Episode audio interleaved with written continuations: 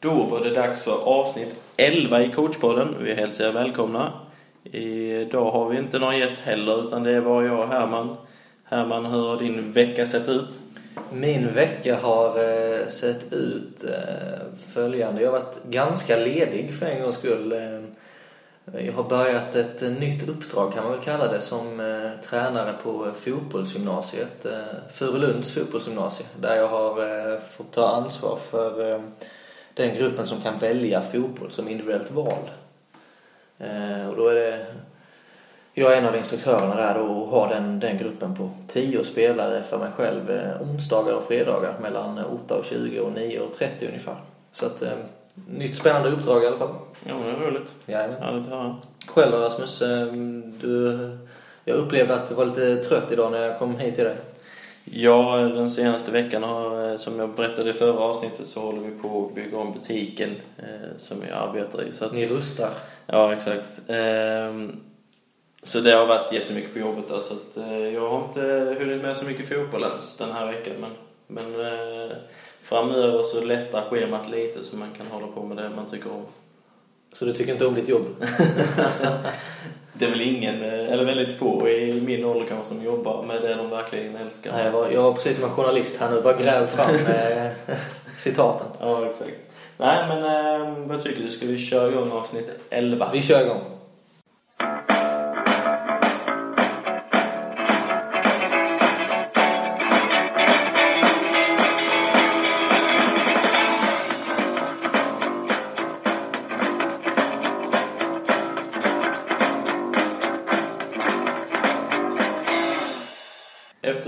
Fina introt så är det som sagt dags för avsnitt 11 där vi idag kommer att diskutera lite om försvarsspel. Eh, vad skillnaden mellan markering och positionsförsvar är till exempel och hur man, hur man tränar det. Men först går vi till frågelådan. Eh, Herman, kan du läsa upp frågan vi har fått under veckan? Ja, vi har fått ett bidrag från Örebro. Eh, Det är ju kul att höra att vi har lyssnare även där uppe. Eh, Frågelådan alltså. Och eh, frågan som har kommit är hur motiverar man omotiverade spelare som har kommit långt fram i sin utveckling? Vad skulle du säga om det Rasmus? Om man då eh, tänker på det förra avsnittet som vi hade då avsnitt 10 där vi pratade med inre och yttre motivation och jobbar med målsättningar så, så tror jag lite på det vi pratade om senast att man, man får eh, sätta sig ner med den här personen i, i mån av tid då förstås. Eh, och och eh, faktiskt försöka göra en plan. Eh, vilka områden vill den här personen förbättra? Eh, det kan ju vara så att den, den tänker jättemycket på sin utveckling, bara det att i och med att ingen eh, ser honom eller trä, han upplever att det är ingen som vill hjälpa honom att utvecklas mer så, så vill han inte fortsätta spela fotboll och tycker han det är lika roligt att åka moppa eller vad, vad man än- än kan göra. Så att eh, sätta sig ner med personen i fråga, göra en eh, plan som är tidsbestämd. Eh, om man säger ett år så ska vi ha uppnått de här delarna och sen sätta delmål. Tror jag skulle sporra den här spelaren till faktiskt att tävla sig igenom de här delmålen hela tiden och då faktiskt inte tänka att jag utvecklas som spelare själv utan det är mer att han tävlar för att nå de här målen och där, därav också utvecklas. Då kan du ju skapa motivation genom den, Ja, en trappa som vi pratade om förra veckan. Exakt. En målsättningstrappa. Men eh, jag tror också att det finns andra vägar på detta problemet. Men eh, jag håller ju helt klart med det du tar upp. eh. Men jag, jag tror också att ett inledande samtal där man inte pratar om målsättningar utan man pratar om varför situationen är som den är. Så att, för att vi tränare har ju ofta en föreställning om att spelare inte är motiverade. Men det kan ju vara så att det har hänt någonting i familjen. Det kan ju vara så att en flickvän har dumpat den här och att det, helt plötsligt blir andra prioriteringar i livet. För livet, eh, tro det eller ej, men det handlar ju inte bara om fotboll. nej, så Eh, är det ju faktiskt. så jag tror att ett första samtal eh, bör inte handla om att sätta upp målsättningar utan snarare om att komma när, närmare den här individen som det handlar om eh, på, på alla plan om man säger så. Och sen efter det då, säg då att mamman har gått bort kanske eller att mamma har blivit sjuk i cancer. Ja då kanske man ska ehm, dra ner på, om man tränar fyra gånger i veckan kanske man ska dra ner till två pass i veckan så att man hinner umgås med sin sjuka mamma mera. Om det nu skulle vara det som stör liksom. Absolut, jag tror absolut på den vägen. Eh, och Oftast så känner jag också som tränare visserligen att, eh, som du säger, man har föreställningar att så här är det, så här tänker vi. Men man lär ju känna sina spelare också mer än bara som fotbollsspelare. Så att det är ju viktigt också, inte bara med de här omotiverade spelarna då, utan även alla spelare man har, att man faktiskt eh, man behöver inte vara privata kompisar eller vad som helst, men att man faktiskt försöker ha en nivå också där det är inte bara fotbollen som allt, utan man lär faktiskt känna spelarna lite närmare för att just kunna reda upp sådana här situationer som, som kan uppstå. Mm. Har vi några omotiverade spelare i Lörby? Intressant fråga. Eh, det, det, det skulle jag nog kunna tro faktiskt. Sen eh, när vi ska börja jobba med dem, det, Och hur? det, och hur det, vi sitter här och säger att detta tror vi på men, men det finns ju säkert jättemånga lösningar på, på detta problemet som, som inte vi är medvetna om. Ja, visst. Eh, Så som sagt, detta är för att diskutera det och, och vi kommer inte alltid med lösningar utan vi ger bara vår syn på saken sen så får vi se om andra köper det eller de har andra åsikter. Det handlar ju ofta om speltid, skulle jag säga, i vår miljö. Ja, eh, det har man ju märkt att eh, Eller vilken grupp man tränar med. väldigt tidigt också. Alltså eh, kommer det här att de, de, de här signalerna som de uppfattar som vi kanske inte ens tänker att vi sänder ut. Mm. Det är ju det svåra i, i fotbollen generellt, i seniorfotbollen speciellt tycker jag, med spelarna då. Att bara för att man inte är uttagen i en viss träningsgrupp eller uttagen till en viss match där de vill spela så tror de ju att ja, men nu kommer jag aldrig få spela det. Eller om man spelar ihop en backlinje på tisdagen och matchen är på lördagen. Ja. Då behöver man kanske två träningar om det är en ny spelare som ska in i backlinjen. Men då tänker de andra två försvararna som finns i truppen att jaha, nu är det de fyra spelarna de satsar på. Nu kan jag eh, åka utomlands en vecka. Ja.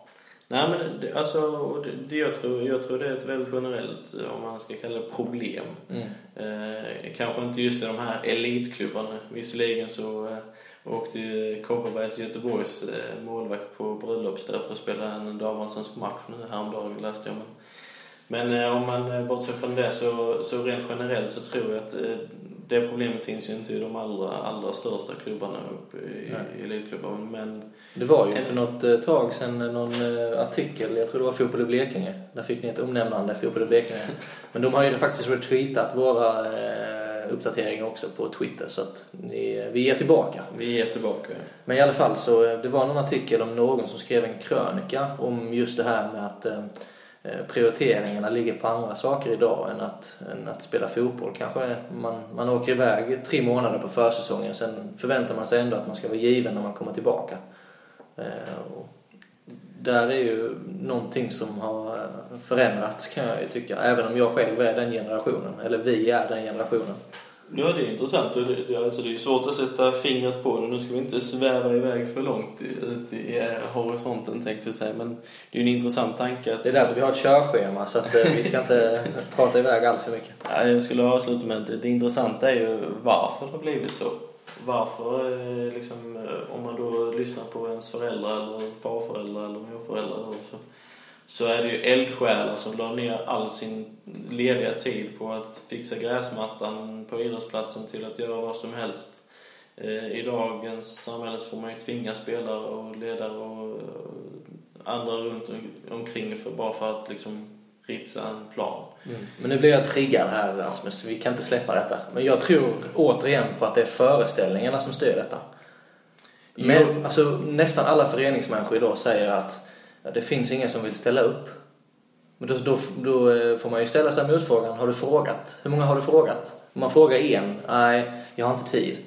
Alltså, Ja, kan, kan en, kan, jag brukar säga det att kan en förening skicka ut till alla medlemmarna, hur många timmar kan du lägga ner Absolut. på eh, din förening? Absolut. Eh, Man får ju inte, man får inte generalisera heller som du säger, liksom att att du frågar en och sen så är det kört. Men den generella, alltså, det är ändå, alltså den generella känslan är ju att eh, tid som läggs ner nu Mm. eh, Där har vi ju någonting vi skulle kunna göra en studie på återigen. Vi, Absolut. vi har många exempel här nu. Hur många ideella timmar eh, läggs ner i idrottsföreningar idag jämfört med 20 år sedan? Finns det någon statistik på det för 20 år sedan ens? Ja, jag tror inte det. Jag tror inte man tänker... Alltså, Det kanske blir min magisteruppsats detta. Idrotten har ju blivit mer komplex överhuvudtaget. Ja. Alltså förr så var det man åkte till träning och spelade fotboll, sen åker man hem igen. Nu så är involverade så mycket, mycket mer. Men den generationen med eldstjärnorna lever ju fortfarande kvar. Alltså, eh, säg att PRO till exempel är ju stort i Sölvesborg. Ja. Eh, varför är de engagerade? Varför är de som... Alltså det finns ju de i PRO som har varit i en idrottsförening också. Är det idrottsföreningarna som gör någonting fel då kanske? Så funderar man ju aldrig i de tankarna kan jag tycka. Utan vi gör som vi alltid har gjort och det har fungerat. Ja men titta nu hur det ser ut. Det kanske inte fungerar längre. Ja, men det, jag tror det är. Så, alltså, generellt sett igen. Jag vill, vill inte säga att det är så och inte är så, men... Men samhället i sig, man, man ser inte till andra eh, utan man ser eh, oftast till sig själv. Nu har jag tid med detta, detta, detta. Mm. Sen allt annat behöver jag inte bry mig om. Mm. Eh, och jag tror det speglar sig i... Det, det blir ju på något sätt det skiftet i, hos människorna. eh, Att man går mer och mer mot individen. Vi kanske ska bryta där och gå vidare till det ämnet vi ska, ska prata om idag. Ja, det känns så. Ja. Ja, vi får ju be om ursäkt för förra avsnittet också för vi hade ju en tendens av att sväva iväg där men Ja, det jag vet inte varför. Är det för att... eh, jag tror det är för att vi inte har någon gäst. det är Du och jag vi är ju generellt flummiga när vi får sväva iväg lite. Ja. Eh, men eh, temat för det här elfte avsnittet är ju faktiskt försvarsspel. Eh, och försvarsspel är ju väldigt brett och det kanske inte krävs ett avsnitt för att täcka allt men vi ska göra ett försök här och framförallt utgå från markeringsförsvar och kontra positionsförsvar. Och vi skulle kunna säga då att definitionen i ett markeringsförsvar är att man som försvarsspelare förhåller sig till motståndaren och bollen.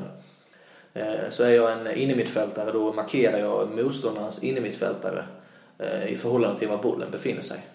Och i ett positionsförsvar så är ju då eh, istället för att förhålla sig till motspelaren så förhåller man sig till medspelaren. Har vi ett fyrmannamittfält då ska du ligga i linje till exempel om, om det är våra forwards som pressar. Det skulle kunna vara ett exempel. Om man nu jobbar med, med linjer i ett positionsförsvar. Det, är också, det kan ju också vara olika. Absolut. Men eh, det intressanta här kan jag tycka är när eh, vi kan ju börja i ungdomsfotboll. Eh, Var är att föredra i ungdomsfotboll? Ska vi lägga tid på att jobba med positionsförsvar? Det, det intressanta här tycker jag ju att... Alltså, de säger ju, eller vad jag har hört så är ju markeringsförsvaret det centrala. Och det kan jag förstå också för att markering innefattas eh, kanske mer Eh, i, i fasta situationer också. Liknande att man, du, du ska ta den längsta spelaren, du ska ta nummer åtta.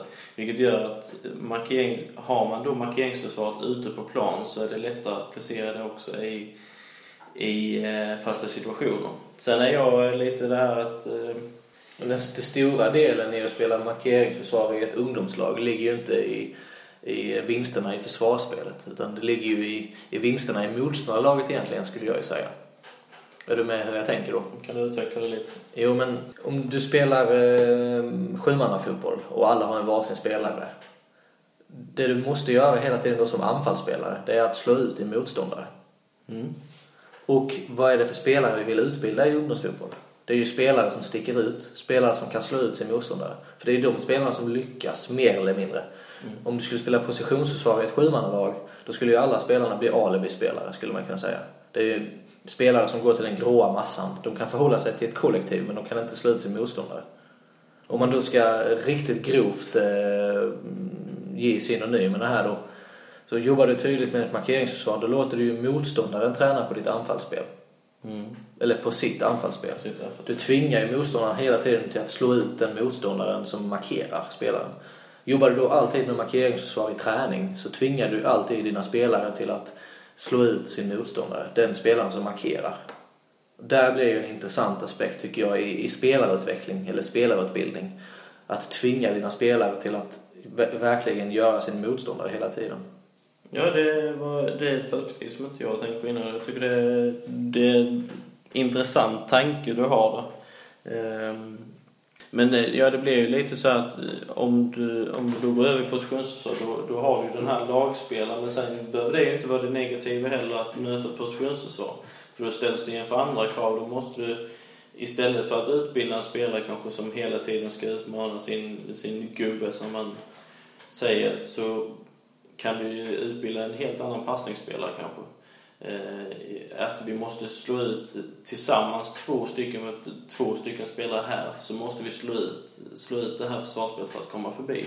Så du utbildar kanske inte bara en grå massa heller som, som... Men jag köper inte riktigt ditt resonemang för att har du spelare som, säg du har en bollhållare som blir hårt pressad då av den spelaren som ska markera bollhållaren. Man markerar ju när motståndaren har boll ju, man pressar ju men...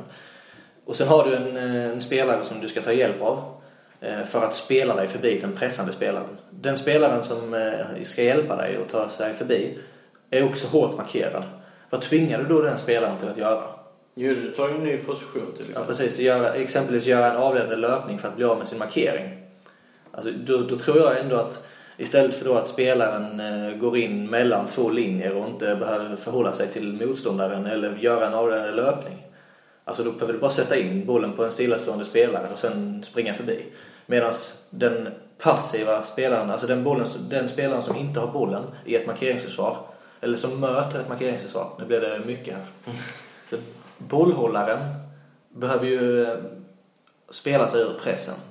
Medan den spelaren som ska hjälpa bollhållaren, som är hårt markerad när de möter ett markeringsförsvar, måste göra en avledande löpning för att bli av med sin markering. Den aspekten i ungdomsfotboll ser jag som mer utvecklande än om en spelare bara skulle behöva stå mellan, säg att du blir pressad av en forward i ett 4-4-2. Eh, om vi går över till 11-mannafotboll här då. Och sen så eh, forwards, då, den, om du är vänster mittback säger vi, du ska spela förbi första linjen. En linje är då alltså båda forwardsen. Eh, och sen så tar du hjälp av en defensiv mittfältare i ditt, i ditt lag. Men motståndarens forward har inte tagit vinkel ner från den pressade. Så den defensiva mittfältaren kan bara ta emot bollen utan att göra någonting egentligen. Det jag tänker med positionsförsvar, eh, kanske jag inbillar mig, är ju att det är mer kompakt om man då spelar i den sista tredjedelen till exempel. Nu kanske inte ungdomar är ju så skolade i, i sitt försvar, utan jag tänker mer ur ett seniorperspektiv.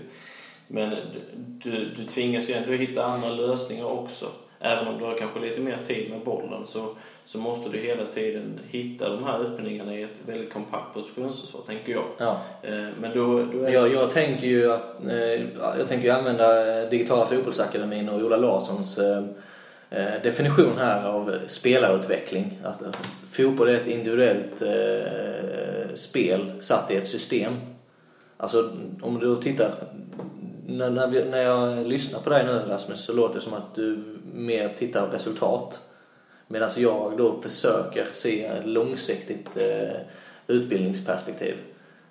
Vad är det för spelare du vill ha i ditt division 2-lag i, i Lörby? Är det spelare som kan spela eh, 4-4-2 och vet exakt hur de ska röra sig? Eller är det en spelare som kan slå ut sin motståndare, få ett friläge och göra mål? Men jag vet inte, jag har nog alltid varit den här eh, människan också som, som eh, det är också så att man ligger i sina, sina gener det här att jag har alltid varit lagmänniskan som spelare och även som coach. Alltså att man, man löser saker tillsammans, man vinner som ett lag, man förlorar som ett lag. Mm. Och där alltså, och jag har aldrig varit en bländande tekniker heller så att jag har alltid sett till, till lagets bästa och då kanske det är som du säger resultatmässigt. Mm. Eh, sen är jag ju driven av seniorfotbollen också. Men, men jag tänker, är det viktigt att ett ungdomslag som lag gör resultat? Nej, Eller att de det, ut, alltså visst, det är ju viktigt att de utvecklas och, och kan förhålla sig till varandra. För det är ju också, alltså fotboll är ju i stort en lagsport. Och det är klart att man ska vara en bra kompis. Alltså sådana grejer kommer ju också in. Man ska ju, vara, man ska ju kunna infoga sig i ett kollektiv. Ja. Men hur många gånger de här 15 spelarna som spelar i 11-mannalaget när de är P13, de kommer ju aldrig spela ihop i ett lag Nej. i seniorsammanhang. Det är lite det jag menar att jag, jag har ju alltid, alltså jag, jag har aldrig haft ett ungdomslag. Jag har Nej. varit inskolad i seniorfotbollen. Därav så automatiskt så går mina perspektiv mest senior, från ja. senior. Ja. Och det är där det kommer in lite den här att jag förstår hur du menar och jag Mm. förstår exakt Mm. eh, vad man vill med det. Mm. Men det är som sagt, jag ligger kanske fem sex år över din Mm. del här. Mm. Så, eh, men jag förstår vad du menar. Jag, jag håller ju med, Mm. Mm. med på den, den delen du, du pratar om. Men vad kommer vi fram till då? Eh, Ungdomsfotboll. eh, Att vi, det råder delade meningar. Nej, alltså... Jag tror generellt, nu avbryter jag dig igen, men jag, jag, jag tror generellt att ungdomstränare lägger väldigt lite tid på eh, försvarsspelsträning. Ja, det tror jag. Eh, fortfarande, och det är kanske en föreställning med, att det, men det är ju fortfarande de här isolerade övningarna, tror jag. Eh, Ja. Mycket teknikträning Ja. fortfarande. Men Som inte är taget ur ett sammanhang Nej, jag- spelet fotboll. Du kan stå och eh, ha, ena håller bollen i händerna, den Mm. andra backar. Mm. Det är en typisk grej. Mm. Hur ofta backar du en hel Nej, eh, planhalva? Ja. Till exempel. Men eh, alltså ett enkelt sätt i ungdomsfotboll eh, och lura in försvarsspelsträning det är ju att spela man-man i ett spel. Säg att du spelar fyra mot fyra, då har man ansvar för en varsin spelare. Då vet man ju vem som misslyckas när det blir mål. Ja, men sätta dem på plats direkt. Pedagogiskt. Nej, men eh, faktiskt. Alltså, gör en rolig grej av det. Mm. Eh, till att börja med. Man kan ju tävla, alltså individuell tävling i ett fyra mot fyra. Mm, så det blir resultat mellan spelarna också. Ja, det blir ju också ett moment där de liksom nu börjar Du får, tänka. du, du får ju 100% då. Mm. Alltså om du har ett, eh, ett tävlingsinriktat gäng som eh, hatar att förlora. Alltså spelar man då fyra mot fyra, en liten plan och sen säger man nu har ni ansvar för varsin spelare och så kör man en individuell eh, match. Då kommer det säkert sluta 0-0. Eh, men om man har en försvarare och en forward då och forwarden gör ett mål. Då är det ju försvararen som har missat. mm Nej, men det, det är ingen dum idé. Sen är det ju, i, alltså i nästa steg så måste man ju göra dem mer medvetna om vad försvarsspel är. Mm. Alltså, men det är ju en bra inkörsport för att man ska tycka att försvarsspel är roligt. Mm. Det är ju oftast inte roligt, men, Nej visst. men det är ju tvunget. Men om du gör det i spel så kan det ju bli kul. Alltså, Och jag gillar, eh, eller jag, jag nästan älskar Svenska fotbollsförbundets nya... De, de säger ju inte pressa jättemycket i sidoplan utan det är mer ta bollen. Mm. Den är bra tycker jag.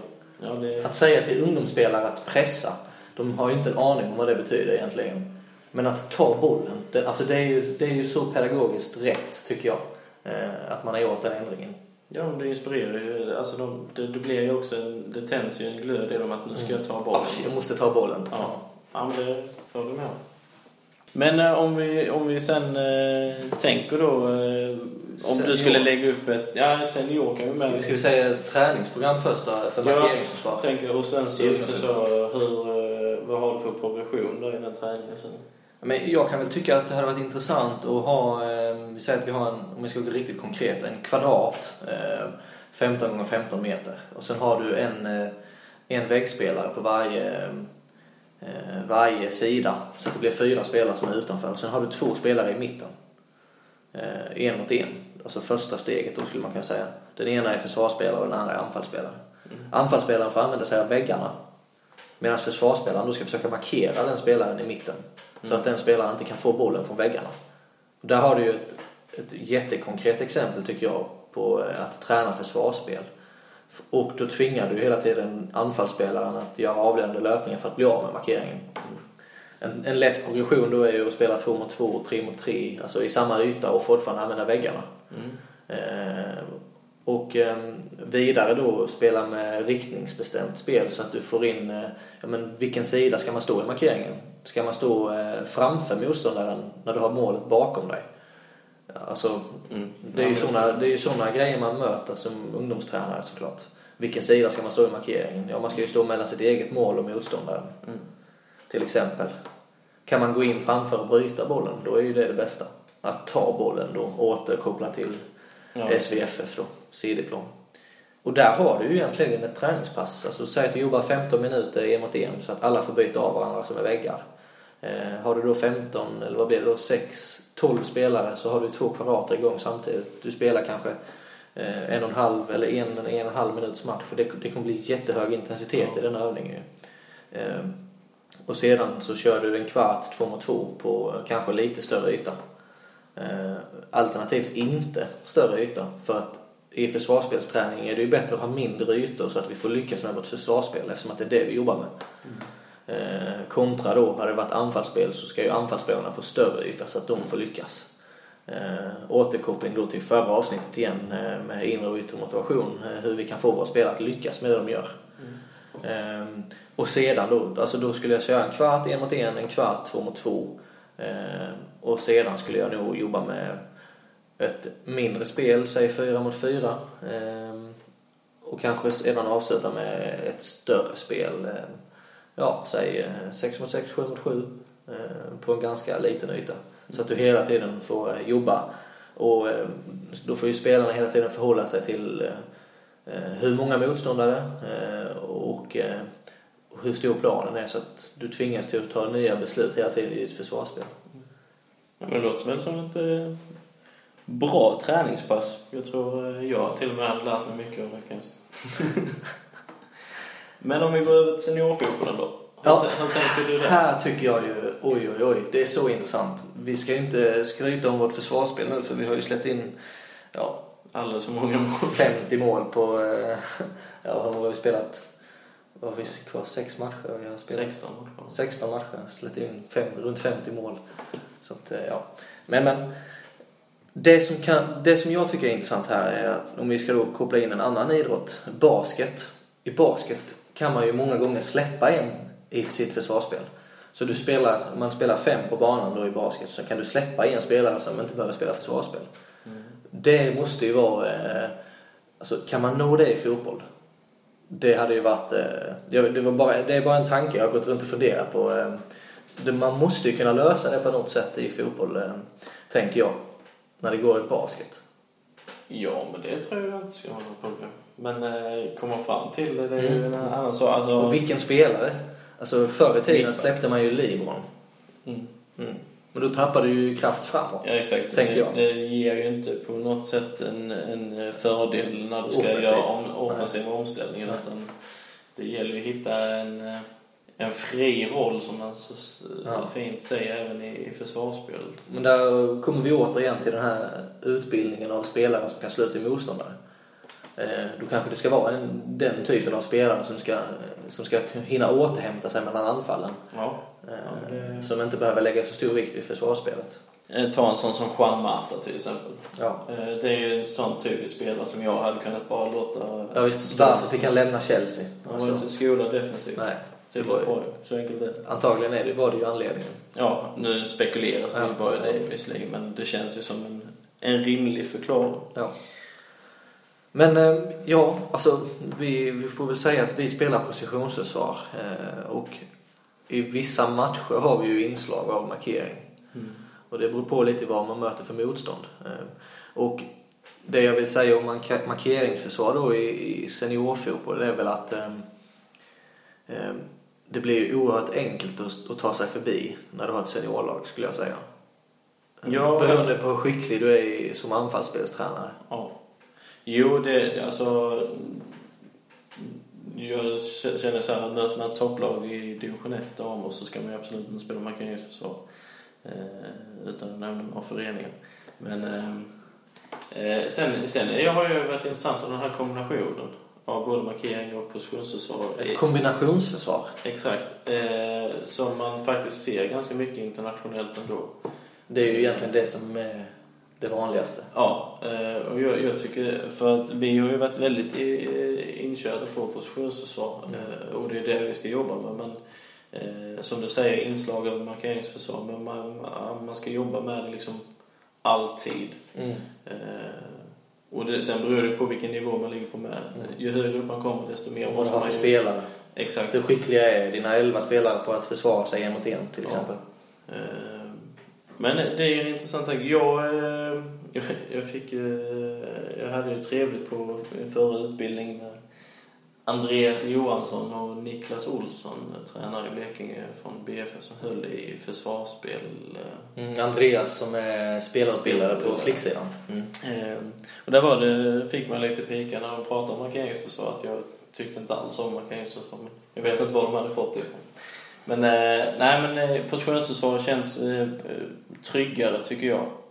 Eh, just för det du säger att du har alltid understödet där på ett mm. helt annat sätt. Eh, skulle du bli bortgjord som vänsterback så vet du om att du har en spelare innanför dig som, som fyller upp det. Mm. Eh, sen fördelar och nackdelar. Det, det man, ska, man, man, ska väl också vara tydlig här med att säga att understöd är ju, försvinner ju allt mer idag utan man pratar ju mer press och täckning i ja. positionsförsvar. För att man hinner, fotbollen går så snabbt idag så man hinner ju inte ge understöd till, till pressande spelare. Det är mer täckning. Ja. Vad föredrar du? Du föredrar ju såklart positionsförsvar, men vad, vad, hade, du, hade du kunnat gå över till rent markeringsförsvar och se fördelar med det? Eh, nej, jag vet inte om jag skulle göra det. Mm. Då får man ju hela tiden se till vad man har för lag, skulle jag säga. Skulle jag ha, eh, som sagt, skulle jag ha 11 spelare som är oerhört skickliga en mot en, offensivt, defensivt, då hade jag kanske kunnat tänka mig att ha det. För då har du den möjligheten att hela tiden slå ut motståndarna. Mm. Men, men fördelarna med positionsförsvar är ju fler kan jag tycka. Eh, delvis så har man ju den aspekten som du pratade om att man kan hjälpa varandra mycket mer eftersom att man förhåller sig till medspelarna. Mm. Men, men det intressanta med ett positionsförsvar tycker jag är att du vet vad du har spelarna när du ställer om. Alltså, mm. när du går från försvarsspel eh, till omställningen till anfallsspel så har du ju spelarna i de rätta positionerna. Mm. Skulle du ha en yttermittfältare som eh, möter motståndarens yttermittfältare i ett markeringsförsvar och motståndarens yttermittfältare eller vad blir det, blir ju ytterback då. Säg att du, möter, du spelar 4-4-2 och du möter 4-4-2. Mm. Då skulle ju eh, vår yttermittfältare ha hand om, eller ansvara för eh, motståndarlagets ytterback. Mm. Har då ytterbacken varit eh, uppe och fyllt på i ett anfall och gjort en överlapp mot yttermittfältaren kanske. Då har vi ju vår yttermittfältare i eget straffområde. Mm.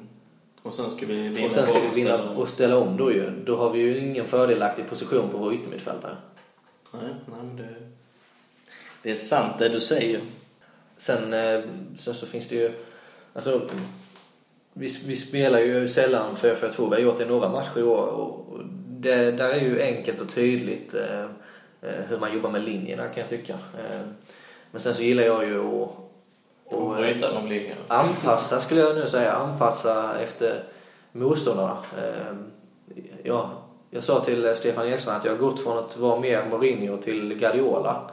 Eh, och då, det innebär då att Mourinho anpassar sig mer efter motståndarna mm. Eh, och lägger sitt försvarsspel efter motståndarnas brister. Mm. Medan Guardiola då, han spelar sitt eget spel och, och hittar lösningar i anfallsspelet istället för att slå ut motståndarna. Mm. Eh, och det var ju den tränartypen jag försökte bli, eh, skulle jag vilja säga, eh, inför 2015. Men det gick ju som det gick. Eh, och då har jag mer återgått nu till att, till att försöka utnyttja motståndarnas svagheter och neutralisera deras styrkor.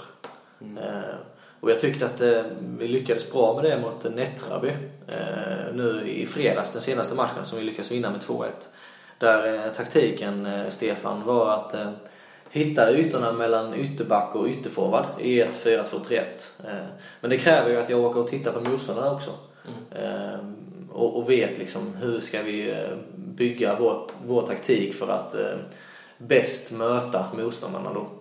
Eh, så där tycker jag att eh, man, man, vill ju ha man vill ju vara en kombination eller det, det optimala skulle jag vilja säga att laget hanterar alla typer. Att du har ett så pass välutbildat lag så att måndagen eh, innan match kan du säga att på lördag ska vi spela så här för att motståndarna är så här. Mm. Vi kommer jobba med det i veckan för att liksom fräscha upp minnet. Mm. Eh, och att spelarna då har fått prova på det mesta. Men det kräver ju också att du har en, eh, en, eh, en tydlig progression i, i ungdoms eller återigen då spelarutvecklingen. Att mm. säga att de kommer upp och blir P13 och spelar 11 manna. Ja, då spelar de kanske först 4-2-3-1. Eh, sen spelar de 4-3-3. Sen spelar de 4-4-2 med diamant. Sen spelar de 4-1-4-1. Mm. Alltså att de, att de kanske jobbar så efter ha, varje halvår och byter till ett nytt system. Så att när de kommer upp till ett seniorlag så hanterar de och spelar alla systemen. Och, och, då kan man också vända och vrida på det såklart eh, och säga att ja men då blir de aldrig jättebra i något system. Då blir det tillhör de kanske den goa massan. Ja precis, då blir det kanske den goa massan precis som vi pratade om innan. Eh, men, men ja, intressanta eh, aspekter, diskussioner. Men, men jag skulle vilja säga att jag är den tränaren då som försöker att bygga mitt pressspel ska vi ju säga då. Mm. Efter motståndarnas svagheter skulle vi säga. Jo, men det, det är intressant också att eh, man eh, tittade lite på studion också igår efter Bournemouth West Ham där, ja. där de berömmer Bournemouth för att de tror på sitt eget spel. Eh, tagit tre poäng efter tre matcher. Eh, det är också lite så här, är man eh, för naiv som tränare, nykomling i Premier League till exempel, att vi tror så mycket på vårt eget spel så vi skiter i motståndarna. Sen har vi då Mourinho som har vunnit otaliga titlar.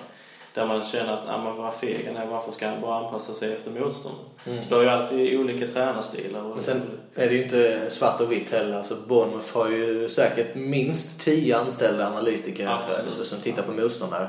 Absolut. Ja. Men det är en intressant tanke just det här liksom att eh, var placerar man sig som tränare också, Mm. precis som Ola Larsson pratade om i avsnitt 5. Ja, ja. Du måste definiera dig själv som tränare också. Mm. Eh, Och sen så är det jättebra också att man aldrig etsar sig fast exakt där. Nu är jag sån här tränare, nu ska jag vara det resten av mitt liv. Liksom. Mm. Man ska kunna anpassa sig men även tro på sig själv. Sen vet man ju aldrig hur utfallet hade blivit om vi hade fortsatt spela eh, med det, den spelidén vi försökte implementera. Så vi kanske hade tagit fler poäng nu eftersom att tjejerna hade, hade anpassat sig på ett bättre sätt. Det vet vi ju inte. Nej, men sen samtidigt så tror jag inte man ska gå runt och, och tänka Nej, men Jag kan tycka att det är intressant att, eh, att reflektera över det. Eh. Ja, absolut. Det, alltså, det... Återigen då eh, i vårt pilotavsnitt så pratade vi om Anders Linderoth som fick sparken då var det efter fem matcher i... Ja, jag tror det var några till. Då. 8, 7, 8. matcher. Ja, 7, 8 matcher. Ja, men då är ju frågan med nästan ett helt nytt eh, material. Eh, har de hunnit anpassa sig efter spelidé och, mm. och så vidare då? Ja, alltså det, det är ju också, jag vidhåller fortfarande, men man gav ju inte han förutsättningar till de krav han hade. Nej. Eh, och ingenting ont om Mjällby som sådant. Men... Nej. men vad kommer vi fram till i försvarsspel senior? Alltså vi, vi föredrar ju ett positionsförsvar skulle vi säga. Mm. Eh, och då tycker jag att eh, det kan bli en intressant diskussion när vi, när vi föredrar, eller jag föredrar markeringsförsvar i ungdomsfotboll. Hur blir eh, övergången? Och när görs den? Ja. Eh, det är också en intressant tanke. Eh, och ja, när ska man börja med det? det är, Jag, jag, återigen då, jag tror inte att ungdomstränare pratar ens i de här termerna. Nej, det tror jag inte. Eh, utan man, man ger inte tillräckligt mycket reflektion på hur tränar vi, varför tränar vi. Nej. Det är en viktig fråga att eh, hela tiden ställa sig. Mm. Varför? Varför gör vi som vi gör? Ja. Finns det någon mening med det eller gör vi det bara för att? Liksom? Mm. Eh, Så, men jag tror, jag tror det, jag vet, jag har inget svar på den frågan, alltså när man går över till, alltså om man ska påbörja ett positionsförsvar. Men att de ska nog få känna på det, alltså att man ska prata om termer på träning när elvamanna börjar kanske. Mm. Något år in på elvamanna. Så att man behöver inte träna hela tiden på det, men att man ska nämna termer och så Men hur många år har du, eh, du börjar spela femman när du är, ja, nu, nu ursäkta vår eh, dåliga eh, kunskap kring detta men vi säger att du spelar femman när du är 8-9 va? Ja, jag tror Eh, det. 10, 11, 12 är väl sista året kanske du spelar eh, sjumanna. Ja. Då har du fyra års eh, markeringsförsvar. Ja. Och då, då har du ju ändå guldåldern då mellan, eh, säg väldigt grovt 8 till eh, 12. Mm. Då har du ju, alltså, då tänker jag de, de, de, de ha- mest kritiska teknikåren är ju mellan 8 och 12. Ja. Eh, och då bör du ju jobba med markeringsförsvar. För att hela tiden tvinga dina spelare till att ja, jobba en mot en. Ja.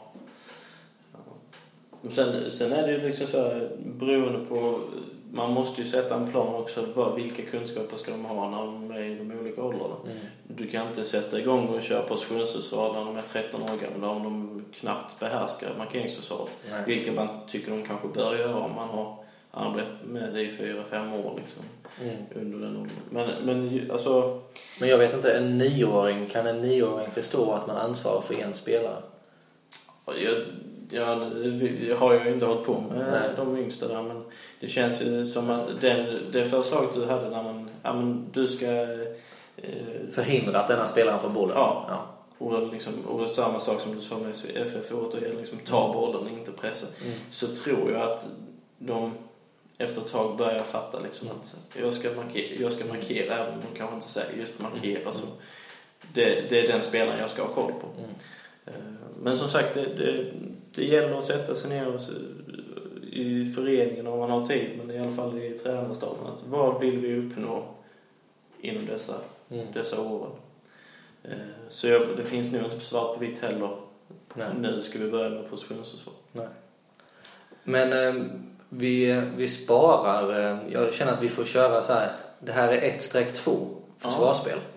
Det, det finns mycket att prata om. Ja.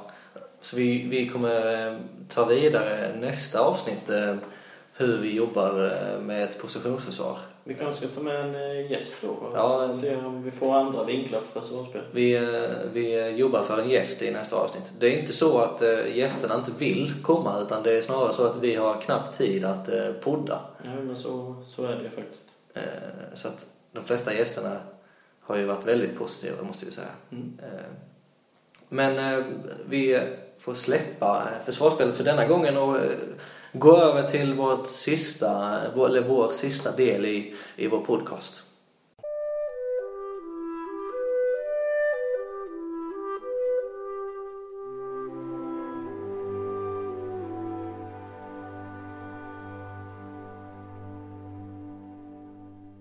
Hatten. Hatten! Hatten. Hatten! Ja, det var alltså vår intro till Hatten, hatten, hatten. Och eh, Rasmus, vilket namn drog du förra veckan? Jag drog Oscar Tabarez, eh, Uruguays eh, förbundskapten. Tror han är fortfarande var ja. eh, Hans fullständiga namn Oscar Washington Tabarez Silva. Föddes i Montevideo 1947. Är det huvudstaden i Uruguay?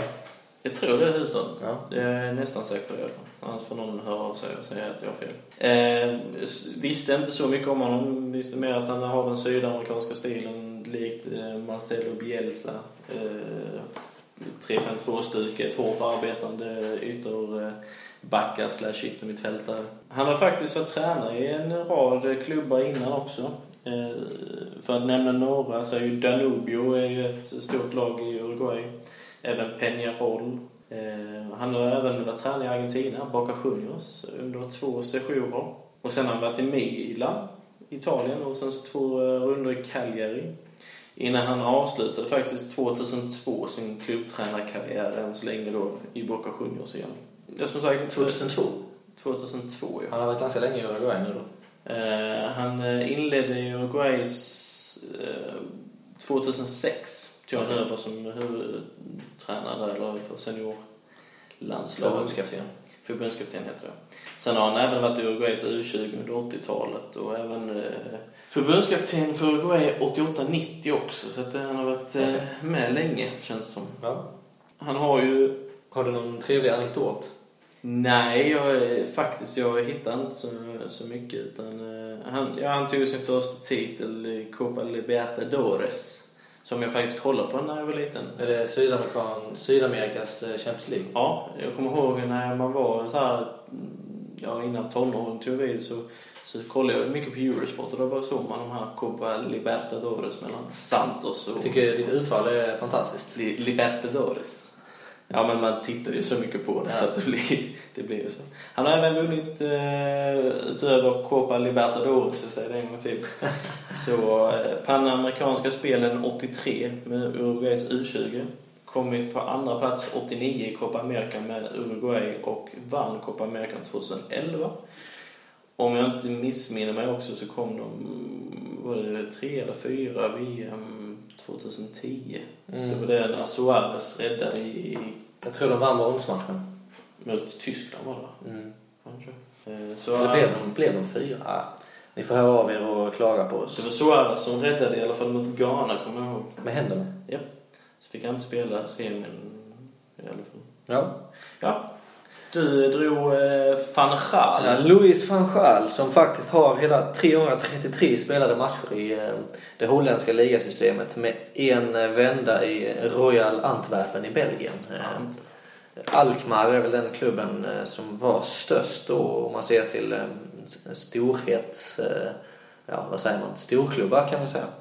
Eh, Efter det så var han tränare i Ajax, Barcelona, Holland, Barcelona igen, Eh, AZ Alkmaar, eh, Bayern München, Holland igen då senaste eh, mästerskapen här och nu är han ju i Manchester United. Och Louis van Gaal är ju en, en tränare som Raymond Verheyen nämner väldigt mycket i hans böcker. Som jag läser just nu, How Simple Can It Be, heter Raymond Verheyens nya bok. Googla, den är läsvärd. I alla fall så säger eh, om van då att eh, han är en manager som eh, inte lägger fingrarna i kläm. Han har sin eh, filosofi och det är den filosofin vi ska förhålla oss till. Han är inte en tränare som bygger på spelarnas styrkor. Och det, där tycker jag blir en intressant konflikt då när man kommer till man får väl ändå säga att det är Sir Alex Fergusons Manchester United fortfarande. David Moyes han vill inte sätta någon jätteprägel. Mm, där Sir Alex ändå var den tränare som byggde på spelarnas kvaliteter.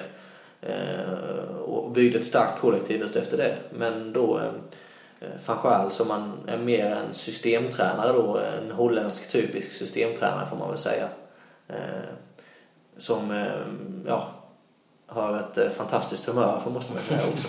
och fantastisk engelska måste man ja, säga. Han till, till exempel kallat Carrick för Michael Carrot. Ja. Så att det, det, det, känns stabilt att ha en sån tränare. Ja. Det är kul eh, som spelare att få höra att man är en morot. Ja, och sen var det, vem var det han, jag tror han sa eh, fel namn till Chris Smalling också i någon eh, presskonferens. Okay. Ja, men det är i alla fall en väldigt erfaren tränare ur europeiska mått mätt. Där höjdpunkterna ändå har varit Barcelona i två omgångar och Bayern München får man väl säga. Ja. Vi kan väl inte påstå att Manchester United är samma höjdpunkt. Ännu i alla fall. Inte än, nej. De har väl inlett eh, stabilt försvarsmässigt eh, den här säsongen med tre nollor på tre matcher. Men mm. Eh, offensivt, jag såg senaste matchen så offensivt lämnar de ganska mycket att önska. Han har ju fått lite kritik för att han har tränat för hårt också. Ehm, det var ju stora förändringar när han tog över Manchester United väldigt sent förra året. Mm. Eftersom att han körde Holland i mästerskapet. Mm. Ja, Manchester United, utan att veta exakt så hade ju Manchester United väldigt mycket skador förra året. Kan ja. du bekräfta det? Eh, de hade väldigt mycket skador. Ja, det är skönt att det inte bara jag som uppfattade det då.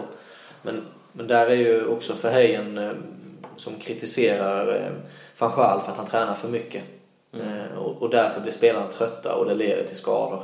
Mm. Det kan ju vara en anledning till varför Manchester United, nu kom de ändå fyra förra året. Mm. Men man har väl ändå material eh, efter att ha köpt spelare för X antal miljarder, jag vet inte. Ja. Denna sommaren så har de väl köpt någon miljard kanske. Ja, och det gjorde man ju förra sommaren också. Ja. Di Maria var ju en av de stora spelarna till exempel. Man, man borde ju kommit kanske lite högre då tänker jag. Absolut. Jakob Lennartssons Arsenal behöver inte ha blivit trea om eh, Manchester United hade varit ifrån. Nej, det får man, eh, får man väl erkänna, eller hur Jakob? Ja. Han gör ju det. ja, vi får dra nya namn innan vi spårar iväg allt för mycket. Ska vi se om jag drar någon eh, annan rolig. Rasmus börjar alltså. Jag fick två lappar. Nej. Den ena behöver inte läsa. Nummer sex på listan, Jürgen Klopp. Oj, kul. En äh, väldigt äh, intressant äh, människa. Äh, tog Dortmund från avföringen tänkte jag säga upp till VIP-logen igen eh, senare tid. Men det är ju en ganska bra eh, beskrivning kan jag tycka. Rent ekonomiskt eh, ja. så beskriver du resan eh, fantastiskt bildligt. ja, det, har, det har väl verkligen varit en, en resa för den klubben och, och tog två Bundesliga-titlar. Kan jag inte årtalen exakt, men var det 12, 13 eller 13? 12, 13. Han spelade en heltysk final med i Champions League. Ja. Eh, han eh, var tränare för Mainz vet jag innan han kom till eh, Dortmund. Samma resa som den nya eh, Dortmund-tränaren Tuchel. Suppel? Nej, Suppel? Suppel? Ja, no, ja, något. Ja. Men i alla fall, han kom också från Mainz Klopp då. fantastisk intressant manager att titta på när man tittar på matcher och, hans verkligen entusiasm att kriga och verkligen elda upp spelarna att verkligen spela hans fotboll. Eh, som, är, som är intressant också, det var väl han som myntade uttrycket, eller i alla fall eh, använde sig av en gegenpressen, eller gegenpressing. Eh, som, som nästan liknar nästan lite vid hockey. Hockey lägger man ner den i offensiv zon, sen åker man och pressar stenhårt och checkar. Lite liknande har nästan då. Lägg ner bollen djupt och sen så trycker vi på och vinner boll högt för att sedan då mm. göra mål. Eh, som sagt, väldigt intressant tränare. Sen har jag väl inte så här extremt bra koll på honom. Men eh, en härlig tysk eh, lirare, tänkte jag säga. Ja, eh, men eh, då går väl jag vidare då. Yes. Han har inte, för övrigt, Klopp hade inte klart någon ny klubb. Nej, han har tagit ett sabbatsår nu enligt media. Ska vi se, jag drar lapp här. Oj. Lite samma, eh, lite samma karaktär kan man väl ändå säga att eh, nummer fyra på listan har Diego Simeone som jag eh, drog nu. Jag har ju inget fullständigt namn men Diego Simeone, jag kan ju tänka mig att han har minst två namn till eftersom att han är... ja. Det är väl också en spelare som har spelat i Barcelona. Eller har jag fel? Nej, Atletico Madrid va? Atletico Madrid och så har han spelat i Lazio. Okej, okej. Eh, ja, och det var väl i Lazio han fick sin, eh, sin eh, skolning som tränare som många andra i Italien. Utan att säga för mycket. Men, men Diego Simeone, alltså när man hör det namnet så tänker man ju direkt på engagemang och hetlevrad, leva med sig längs, längs sidlinjen. Och de har ju gjort fantastiska resultat under Diego. Han har ju verkligen fått lagen till att, likt Dortmund, jobba hårt för klubbmärket. Mm. Och trots eh, då att man har haft eh, en spelartrupp som kanske inte kan mäta sig med de allra bästa. Alltså att Real Madrid och eh, Barcelona i Spanien. Mm. Ja, nej, jag håller med dig. Simeone en... Eh, även han, likt Klopp som du säger, en intressant manager som, som tror på sin idé. Mm. Eh, speciellt och, och verkligen får det som vi sa, lagandan att, att Mm. höja sig. Ja, vi lovar att eh, ta fram mer eh, kring de här eh, managersen, säger man så? De här tränarna kan vi ju Ja. enkelt säga. Till nästa vecka. Och som sagt i det förra avsnittet så avsnittet kommer lite så hipp som happ. Nu sitter vi här en söndag eftermiddag och vi försöker släppa ett avsnitt i veckan. Eh, Följ oss på Twitter under coachpodden, följ oss på Facebook under coachpodden, gå in på vår hemsida www.coachpodden.se för mer info om avsnitten. Eh, Annars så eh, hörs vi nästa vecka. Ha det gott! Ha det gott!